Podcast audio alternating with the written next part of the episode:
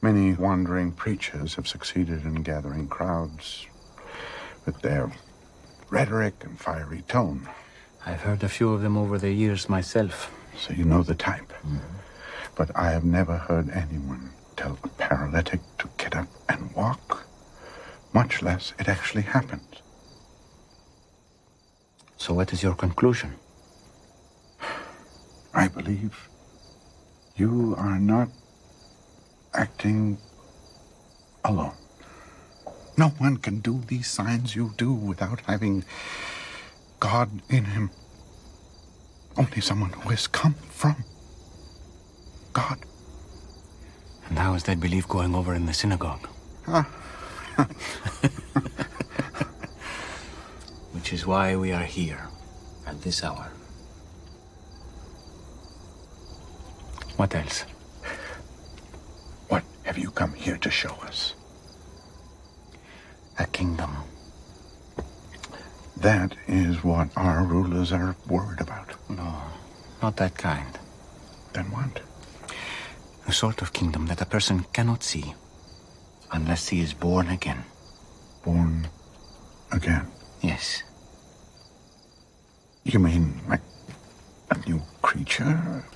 A conversion from Gentile to Jewish? No, no, that's not what I'm talking about. Then what is born again? I hope you don't mean return to the womb, because that would be a problem for me. My mother, may she rest in peace, is dead.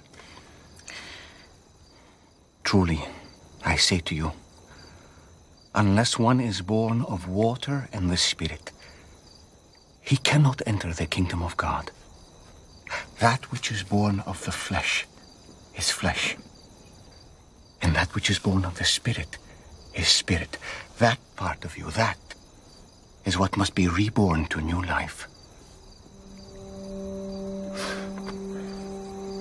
How can these things be? Ah, a teacher of Israel, and yet you do not understand these things, huh? I'm trying, Rabbi. I know. I know. Do you hear this? What? Listen. What do you hear? The wind? How do you know it's the wind? Because I can feel it. I hear it sound. Do you know where it comes from? No. Do you know where it's going? No. That's what it is to be born again of the Spirit. The Spirit may work in a way that is a mystery to you. And while you cannot see the Spirit, you can recognize his effect. Mind is consumed with thoughts of what a stir these words would cause among the teachers of the law. Yes. And I do not expect otherwise. I speak of what I know and have seen, and it has not been received by the religious leaders. It is hard to receive. So if I have told you of earthly things, and you do not believe, how can I tell you heavenly things? I believe your words. I just fear you may not have a chance to speak many more of them before you are silenced. I have come to do more than speak words, Nicodemus. More miracles. Yes. But even more than that. Do you remember when the children of Israel complained against God and against Moses in the wilderness of Paran? Yes. They wanted to return to Egypt and they cursed the manna that God sent them. And then? They were bitten by serpents and they were dying. But? But God made a way for them to be healed. Moses lifted the bronze serpent in the desert, and people only needed to look at it. So will the Son of Man be lifted up, so that whoever believes in him may have eternal life. Our people are not dying from snake bites. They're dying from taxation and oppression. I'm sorry to disappoint you. But I did not come to deliver the people from Rome. Then from what? From sin. From spiritual death. God loves the world in this way. That he gave his only Son. That whoever believes in him shall not perish, but have eternal life. So this has nothing to do with Rome. It's all about sin. God did not send his Son into the world to condemn it, Nicodemus. He sent him to save it through him. It's as simple as Moses' serpent on the pole. Whoever believes in him will not be condemned, but whoever does not believe stands condemned already. Have you ever heard anything like this before? When I met Lilith, Mary, that day, I told my wife and my students she was beyond human aid. Only God could have healed her. And then I saw her healed. And here you are. The healer.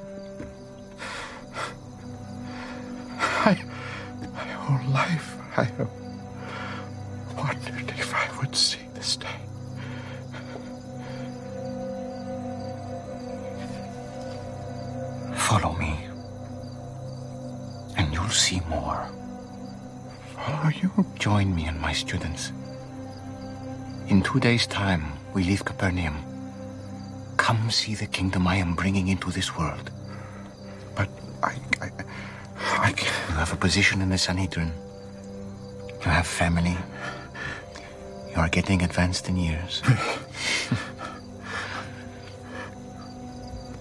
I understand. But the invitation is still open. The invitation to what exactly? Lead a nomadic life, to to give up who I am. It's true. There is a lot you would give up. But what you would gain is far greater and more lasting. Is this another one of your born again mysteries? Maybe.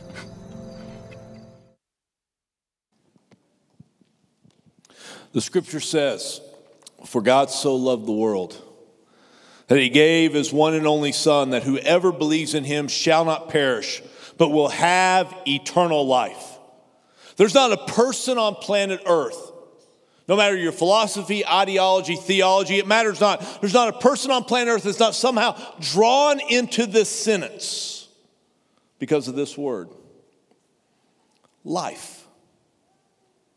Every human on planet Earth longs for, hungers for this thing called life. In fact, I will tell you that the things that we actually do with our lives, the way we behave, is what we truly believe will bring us life in this earth. And the radical claim of Jesus is that he actually came that you and I might have life. And even more radical is that the promise of life is tied to, intrinsically connected with, conditioned upon being what? Born again. That scene taken from an episode of a new film series called The Chosen is actually taken almost directly from the third chapter of the Gospel of John. So, what I want you to do, everyone, North Campus, South Campus, online, find you a Bible if you don't mind, and turn to the third chapter of John. If you don't have a Bible, underneath your chair or the chair in front of you is a, a black colored Bible. You can get one of those. We're on page 887. If you happen to be uh, uh, at our uh, online family, once you know if you're our online campus, there's a button you can push back there. Uh, you can push there on the screen. It'll take you to the Bible, or you can just push pause, go get your Bible, come back. I want everyone to look at that, know what's going on there, because this week I want you to read through John chapter 3 several times. It is one of the most important scriptures in the entirety of the Bible.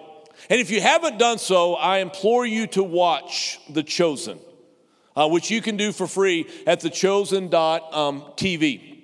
Thechosen.tv.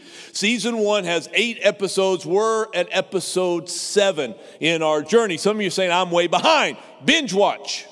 Go after it. It's good for the soul and stuff like that. And while you're getting all that ready, the guys are going to help me and they're going to turn my TV on in the back, okay? John chapter 3, verse 1. Now, there was a man of the Pharisees named Nicodemus, a ruler of the Jews. The man came to Jesus by night and said to him, Rabbi, we know that you are a teacher come from God, for no one can do these signs that you do unless God is with him. Now, let's be honest. Why did they meet at night? I mean, come on, that doesn't seem like a big deal, does it? This clandestine secret meeting seems to be um, extreme. It's difficult for us to grasp. I mean, come on, the two got together and what they talk about? Religion. We can't imagine why in the world they would need to talk about it at night because we have grown up. We have been immersed in a culture that has as its very foundation this thing called religious freedom. Listen to me. Religious freedom is a relatively new concept in human history. In fact, it's still very rare today. Last week, I was part of several ministry events with a church where I'm blessed to serve as an elder advisor in South Carolina. I do for them what Toby Slough, who preached here last week, does for Beltway Park. By the way, last week was phenomenal from Pastor Toby. I'm telling you, if you somehow missed it, you need to go online, grab that message. It is a must listen. Well, anyway, between three different ministry events, my wife and I were able to steal away one day of vacation. And we went from Columbia, South Carolina, the capital, to Charleston, South Carolina, one of the oldest cities in the United States of America. I would highly, highly recommend if you have an opportunity at some point, you need to visit it, Charleston, South Carolina. I would also highly, highly recommend to you that you not do it in August because it is like Texas heat but 95% humidity. I did not know this fat body could sweat as much as it did in a 24 hours. I'm telling you, it was bad. But anyway, Charleston was founded in 1670, almost a little over 100 years from the American Revolution. And it was founded where it was primarily the attraction was it could become a shipping port. The ne- negative was the rest of the area was pretty much a swamp. And people throughout human history have not really wanted to live in a swamp. So, those trying to create this city had an issue. They had to incentivize people to come to Charleston to build a city. You know how they incentivized them? Religious freedom. In that time in human history, only a few hundred years ago, there was no nation on planet Earth where you had religious freedom. There were very few little regions that had it. And so, to get people to move there, they said you can have utter religious freedom. And it absolutely worked. Christians from all sorts of different denominations who wanted to worship a certain way, think a certain way, interpret the Bible a certain way, move there. But other religious groups, the leading among them would be the Jewish people, moved there, there as well. So that Charleston actually became the first city in what would become the United States of America to be called a city of churches. Our founding fathers actually grabbed hold of this idea. Listen to me. America was not founded as a Christian nation. I know somebody's going to be tempted to send me an email. You're going to send me quotes from our founding fathers and things like that. Just hold on for a second. If we had been founded a Christian nation, then, like all of the nations of Europe at the time, when you became a citizen of the United States of America, you would automatically be a Christian. Our, our, founding fathers didn't do that. See, our founding fathers looked at the scripture and they saw something about the God revealed in the scripture that the God revealed in the scripture didn't force people to be their followers. They didn't automatically make them a follower by being born. They had to make a decision to follow him. So it's interesting. Our founding fathers, who were, by the way, very influenced by the Christian faith, very much brought Judeo Christian values, actually, because of their Christianity, did not make us a Christian nation. They gave us the right to choose. They gave us religious freedom and the freedom of worship because that's what they saw God does. I mean, don't miss this. God has given each and every one of us, you and I, the ultimate power. He is one who is without limit of power, spoke the intricacies of creation into existence. Just a word. He thought it, he spoke it, and it was. He is the God who was, who is, and will be. He is without beginning, without end, the Alpha and the Omega. Yet, you and I have the power to say yes to Him or to say no to Him. He has given us that gift. That ability, that power, that choice. Now, those choices have consequences, no doubt, but we still have that choice nonetheless. God doesn't make anyone his follower, He doesn't compel them by power and by force to become his followers. And our nation's forefathers actually saw this. They were so Christian that they were the first nation in the Western world to have, actually have religious freedom and freedom of worship as a foundation of our nation. Nicodemus did not have that gift. In first century Israel, a Jew was Jewish. You were born into the Jewish faith. You were circumcised on the eighth day, and you became a part of the synagogue. And to rebel against what the religious leaders of that day held to, to rebel against their words was to be removed from the synagogue. To be not part of the synagogue meant that you could not live in a Jewish village. You could not do business with Jewish people. To not be part of the synagogue was basically to lose every facet of the life as you know it. Later on in the Gospel of John, we are told that many, even among the leaders, believed in Jesus. But because of the Pharisees, they would not confess their faith. For what? Fear they would be put out of the synagogue. And we look at that and we scoff. Just go to another one, we think, because we think like Americans today. Don't like this church, I'll go to another one. Don't like this, I'll choose this. They couldn't do that. And then there was this assessment for they love praise from men more than they love praise from God. Just, just a little side note.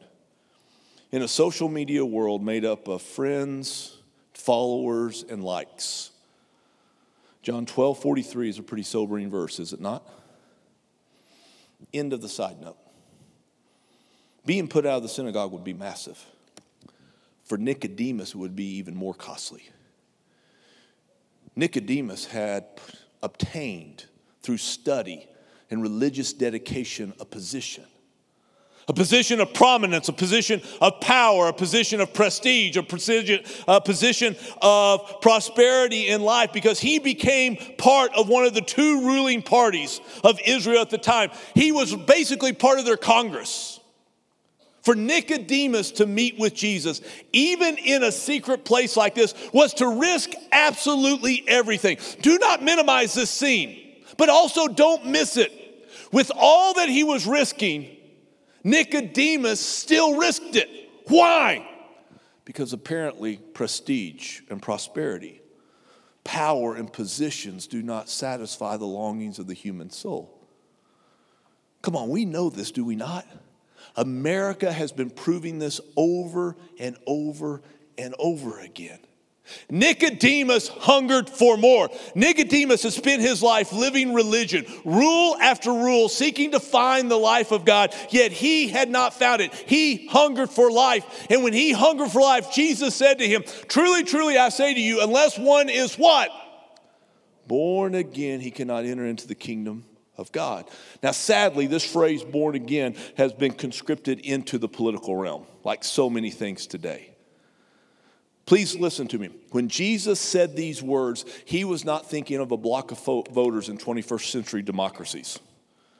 Now, I'm not telling you your faith shouldn't impact the way you vote. It absolutely should, but Jesus was not talking about this in any way. Jesus was talking to a man about the life that we all long to have.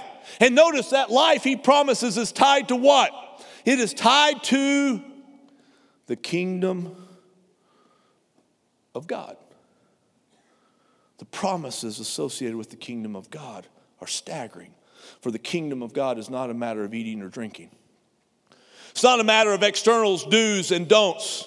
It's not about rules and regulations. The kingdom of God is about righteousness and peace and joy in the Holy Spirit. Come on, there's not one of us among us right now that are listening in that doesn't want peace that transcends understanding, joy that is beyond the circumstances. It is found in the kingdom of God. The kingdom of God is not a matter of talk, but it is a matter of power. Every one of us, online, North Campus, South Campus, every one of us longs to have the ability to live the way we were designed to live to live according to our design, to live out our purpose. We want that kind of power. That power exists, and it is found where? In the kingdom of God. You see, the scripture makes promises after promises, promises that cry to the deep parts of our soul, promises for life. I can prove it to you. How many of us, you got to play with me here, participate, you ready? Online, north, everyone. How many of us want to have rest, a sense of overall rest in the midst of the chaos of life? Put your hands up right now. Every one of us, except people just not going to raise your hands in church. Jesus said, Come to me, all you who are weary and burdened. Do not the words weary and burdened seem to describe the American psyche right now? Come to me, and I will give you rest. Take my yoke upon you and learn of me, for I am gentle and humble in heart, and you will find rest for your souls. For my yoke is easy and my burden is light. Come on, how many of us want to have, no matter the situation, an overall sense of happiness in life? Put your hands up right now. Jesus said, Blessed are the poor in spirit, for theirs is the kingdom of God. You know what this word blessed means in the original language? It is a deep, abiding happiness that is not contingent upon the situations we live in in life.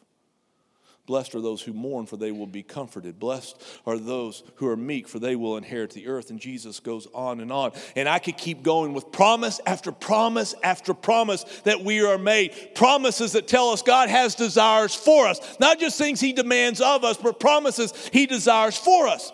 See, so many of us have this idea that God is out to get us, that somehow God is out to take from us. And nothing could be further from the truth. I mean, you look down in verse 13, I'm sorry, verse 16 of chapter 3, and it says, For God so um, was so angry at the world that he demanded that we jump through a lot of hoops. God was so disgusted with the world that he said we had to live rule after rule after rule to make up for it. God was so ticked off at humanity that he wanted to have nothing to do with it. God believed that you so messed up what He gave you that He's going to just keep taking from you, keep robbing from you. For God so loved the world that He gave His one and only Son, that whoever believes in Him should not perish, but have eternal life. For God did not send His Son into the world to condemn the world, but that the world might be saved through Him.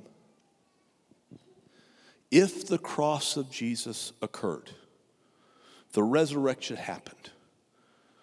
The crux of deciding whether you have faith in Jesus or not is the cross and the resurrection.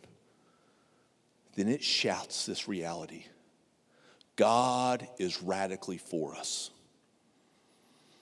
Don't miss that. Let that sink in. It is the foundation of abundant life. God is radically for you and I. Jesus restated this idea in the 10th chapter of John when he said there's a thief that comes to steal, kill, and destroy. Isn't it interesting that a lot of people's conception of God is that he comes to steal, kill, and destroy? Almost like there's an enemy who's a deceiver who takes what he is and applies it to God. No, there's a thief that comes to steal, kill, and destroy. But Jesus said, I came that they may have life and have it abundantly. See, Jesus implores you and I. He calls to you and I, be satisfied with nothing short of abundant life that is only found in the kingdom of God. And to be part of the kingdom, you don't just change your behavior a little bit. I have people all the time They'll find in the community, they'll find out what I do, and they'll say, Yeah, Pastor, I need to go back to church. I'll go, Why? And they don't know how to answer that when a pastor says that. And I said, What are you trying to get? Well, I want to be right with God. I don't come to church, it won't get you right with God. Well, what do I need to do? I don't know. You think I need to quit cussing? Well, that'd probably be a good thing, but it won't make you right with God. Well, I need to stop chewing? Well, no, yeah, probably be good for your health. It won't make you right with God. See, we think of all these little external things to do. I just need to modify my behavior a little bit. I need to stop doing a few things and I need to add a few things into my life, and that's going to make me right with God. Hear me. If enough external do's and don'ts can make you right with God, Nicodemus would have the abundance of abundance. When it came to rule keeping, Nicodemus was varsity level, and the rest of us are playing like pee wee ball. You don't understand ancient Judaism because of the rebellion against the laws of God. There's 613 laws in the Old Testament. There was rebellion by Israel against the law. God, God, sent them into captivity. When they came out of captivity, they said, We don't want to go back into captivity again, so we need to make sure we don't break the law. So they started building a fence around the law. Like one example.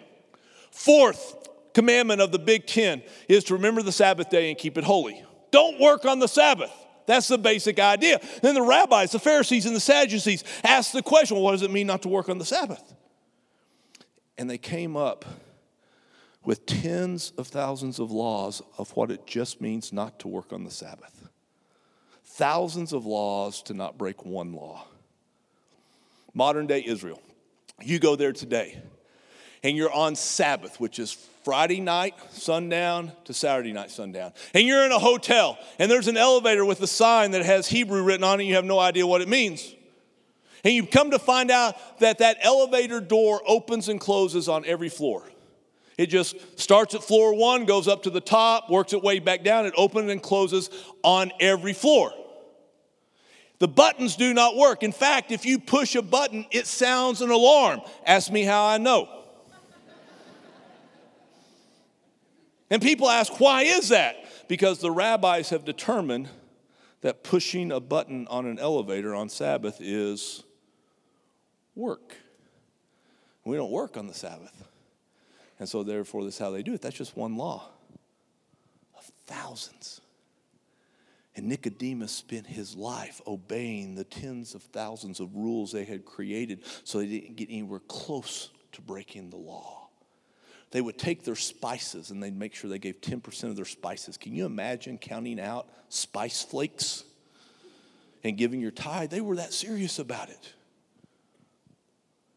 If humanity could keep enough rules to be right with God and find the life that we long to have, then Nicodemus would have found it a long time ago. But Jesus says, no, you can't find it that way. No, you got to become part of the kingdom of God. The kingdom of God requires not merely a modification of our behavior. We don't just get a little better, stop a few things, and start a few things. It requires a change of our essence. We must be born again. To be born again, we must believe. To believe in the Bible is not what Americans mean by believe. We think if I agree with a fact, two plus two equals four. I believe that. If we agree with a fact, and then we think we have believed. But in the Bible, words like believe and faith and trust and surrender are all synonymous. To believe is to trust, it is to follow with my whole being. Believe is to surrender to the King of the kingdom. And when we believe, when we give Jesus our lives, what Jesus does is he takes that old person and he puts him or her to death. That is the message of baptism. Whenever we do baptism services, they are sweet.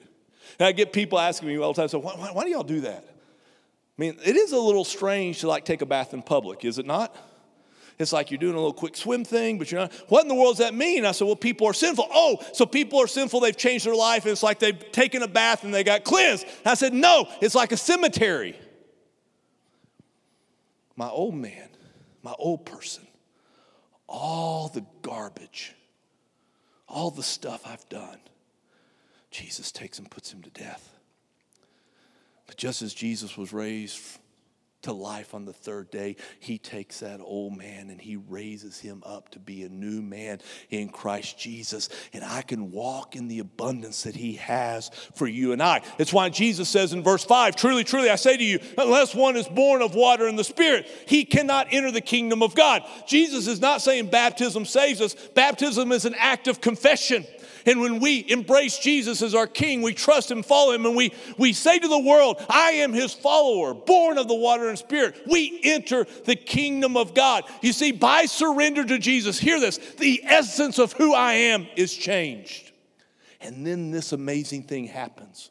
We are born again so we can mature into abundant life. I have four grandkids. And despite what all you other Yahoo grandparents are thinking right now, my four are the cutest, most handsome, most beautiful, and smartest on all of planet Earth. I've traveled everywhere, I've looked. Mine are that. The oldest entered into school this last week. You know how the story goes. You have these milestone moments, and you think, it was just yesterday. I was holding her in my arms. Our first grandchild, she was a little bee baby. And now she's this. And I, I know how it goes. Snap of the finger, she's in kindergarten. Another snap, she's going to be graduating high school. Another snap, I'm going to be running boys off again. Snap, snap, I'm going to be doing her wedding. I'm going to be a great granddad. Life moves fast because she's doing exactly what she's supposed to do. It's the way she was designed. She is maturing, she is growing up. But hear this she is growing up to who she already is. When I held her in my arms as a baby, she was just as human as I. I'm going to be real radical. Go back nine months before she was born to that moment of conception. At that moment of conception, she was just as human as I. Yet, she has to mature and grow up into everything she already is. When you are born again by the Spirit, we have to mature. We have to grow up into who we already are. The moment we surrender to Jesus, we are as Christian as we can ever be. But we spend the remainder of our lives growing up into what we are. The difference between someone who is born physically and someone who's born again spiritually is that when you're born physically, you can't help but grow up. It happens. But we have to participate with our maturation when it comes to being born again. We spend the entirety of the rest of our lives choosing to partner with Jesus, to grow up, to be who we already are in Jesus. And the more we mature, listen to me, the more abundance we find. And many of us are living far under the amount of abundance Jesus has in our lives because we're not partnering with Him in the maturing process. I'll give you one example. The scripture makes this radical claim. Now we have received not the Spirit of the world, but the Spirit who is from God. You house the Spirit of God when you're His follower. That through that Spirit we might understand the things freely given to us by God. We have the mind of Christ. Let that sink in. When you, when I were born again, Jesus gave us his brain. He gave us his thoughts. Listen to me. Jesus' mind right now is not anxious. Jesus' brain is not depressed. Despite what's going on in the world right now, listen to me. The mind of Christ is not overwhelmed. There's nothing unhealthy about Jesus' mind. The mind of Christ is the epitome and the essence of all that is health. But I'll be a bit raw with you. My mind still tends towards anxiety. I easily get depressed. With all that's happening in our world right now. We have fellow believers in Afghanistan right now that we're working to try to get out. I don't even know the details. All I do is funnel money to try to get them out. You've got that. You've got the fourth or fifth or third or second or sixth wave of COVID, whatever it is. My mind gets overwhelmed pretty easy. You know what that tells me? I have some maturing to do. The mind of Jesus is not overwhelmed. My mind is overwhelmed. Therefore, I have to mature into what I already have. We have the mind of Christ. I know you understand what I'm talking about. That is why we're going on a journey in a couple weeks that I implore all of you to be a part of. It's just called Flip the Script. We want to win the war for mental health. Hear me. The more we take on the mind of Christ and mature into it, the more abundance you and I are going to walk into. The more we take on the mind of Christ, not only are we going to think like Jesus thinks, but we're actually going to feel more like Jesus feels because our feelings and our thoughts are more intricately woven than we realize. See, I don't know of anything we could be doing in this season that is more pertinent, that is more relevant, that will lead to more abundance in our lives than the battle in this area called the mind. So I'm challenging all of us. Listen to me. If you're online, if you're at the North Campus, I know we have a lot of new college kids. Awesome. Join us for six weeks. And then after that, decide what church you're going to go to. You may not plant at Beltway Park, that is okay. You plant in a church. There's a lot of great churches in this community. You planted one, but I'm imploring you for six weeks. We need this. I want us to do four things for six weeks. How many things? How many? For how long? Six weeks. It's all. And it's not every moment of the six weeks, just part of it. Like, I want you to participate in every worship service. I know some of you thinking, you want me to go to church for six straight weeks? Yes. You've got options. We have a thing called Plus Thursday. It's the first service of the weekend on Thursday night. It leads off the weekend. If you work on the weekends, if you're going to be gone on the weekends, come to Plus Thursday. We have five services. You can get up early, you can sleep in, it matters. You have options. And if you miss all those for some reason, we have live online on Sunday morning, we have on demand. You can make all six services. Number two, participate in a small group. We do things better in community. We're designed together. I'm going to tell you my age right now. I know some of you thinking you're on a big screen, dude. We can all see your age. I understand that. But I'm going to show you my age. I can remember when there was a country artist named Tom T. Hall. Some of you going, who? Google him later. He was a big name way back. And he sang a song. It sounded so great. Just me and Jesus. We got a good thing going. Just me and Jesus, we got it all worked out. It was an awesome sounding song. I just don't need anybody else but Jesus. It sounds great. The problem is, it contradicts about half of the New Testament. It's a lie. I estimate that 90% of what Jesus wants to do in your life, he'll do through another one of his followers. And so if you're not in community with other followers, I tell you, you're missing out of 90% of what God wants to do in your life.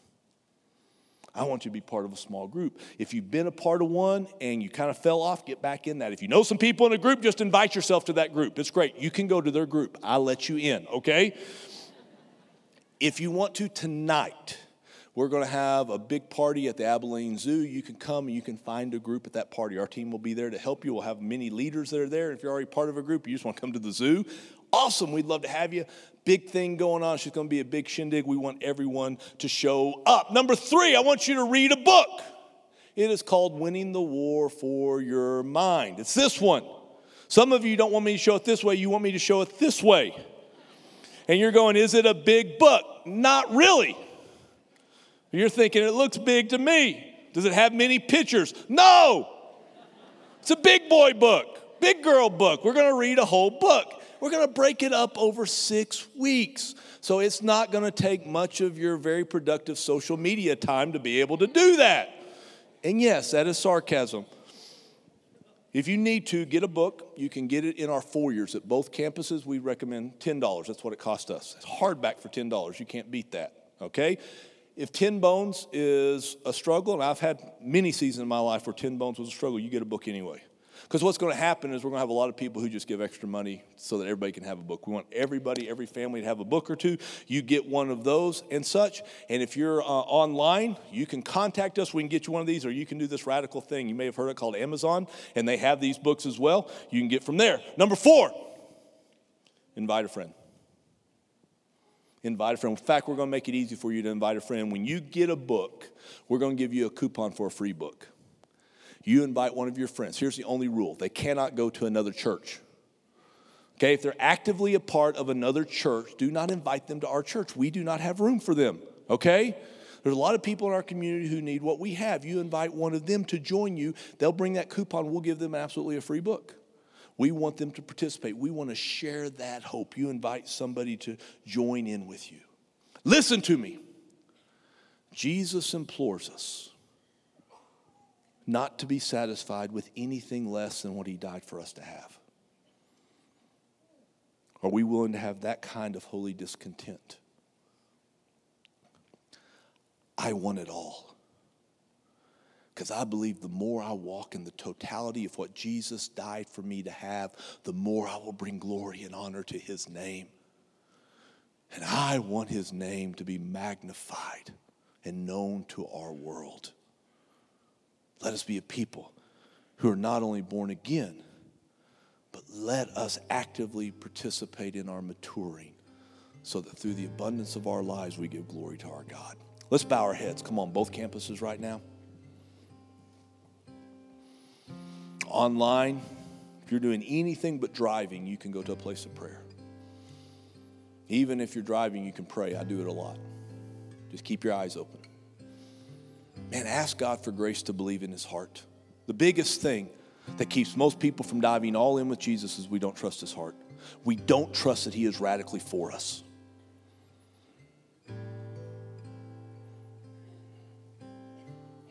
It's interesting. We run across Nicodemus later on.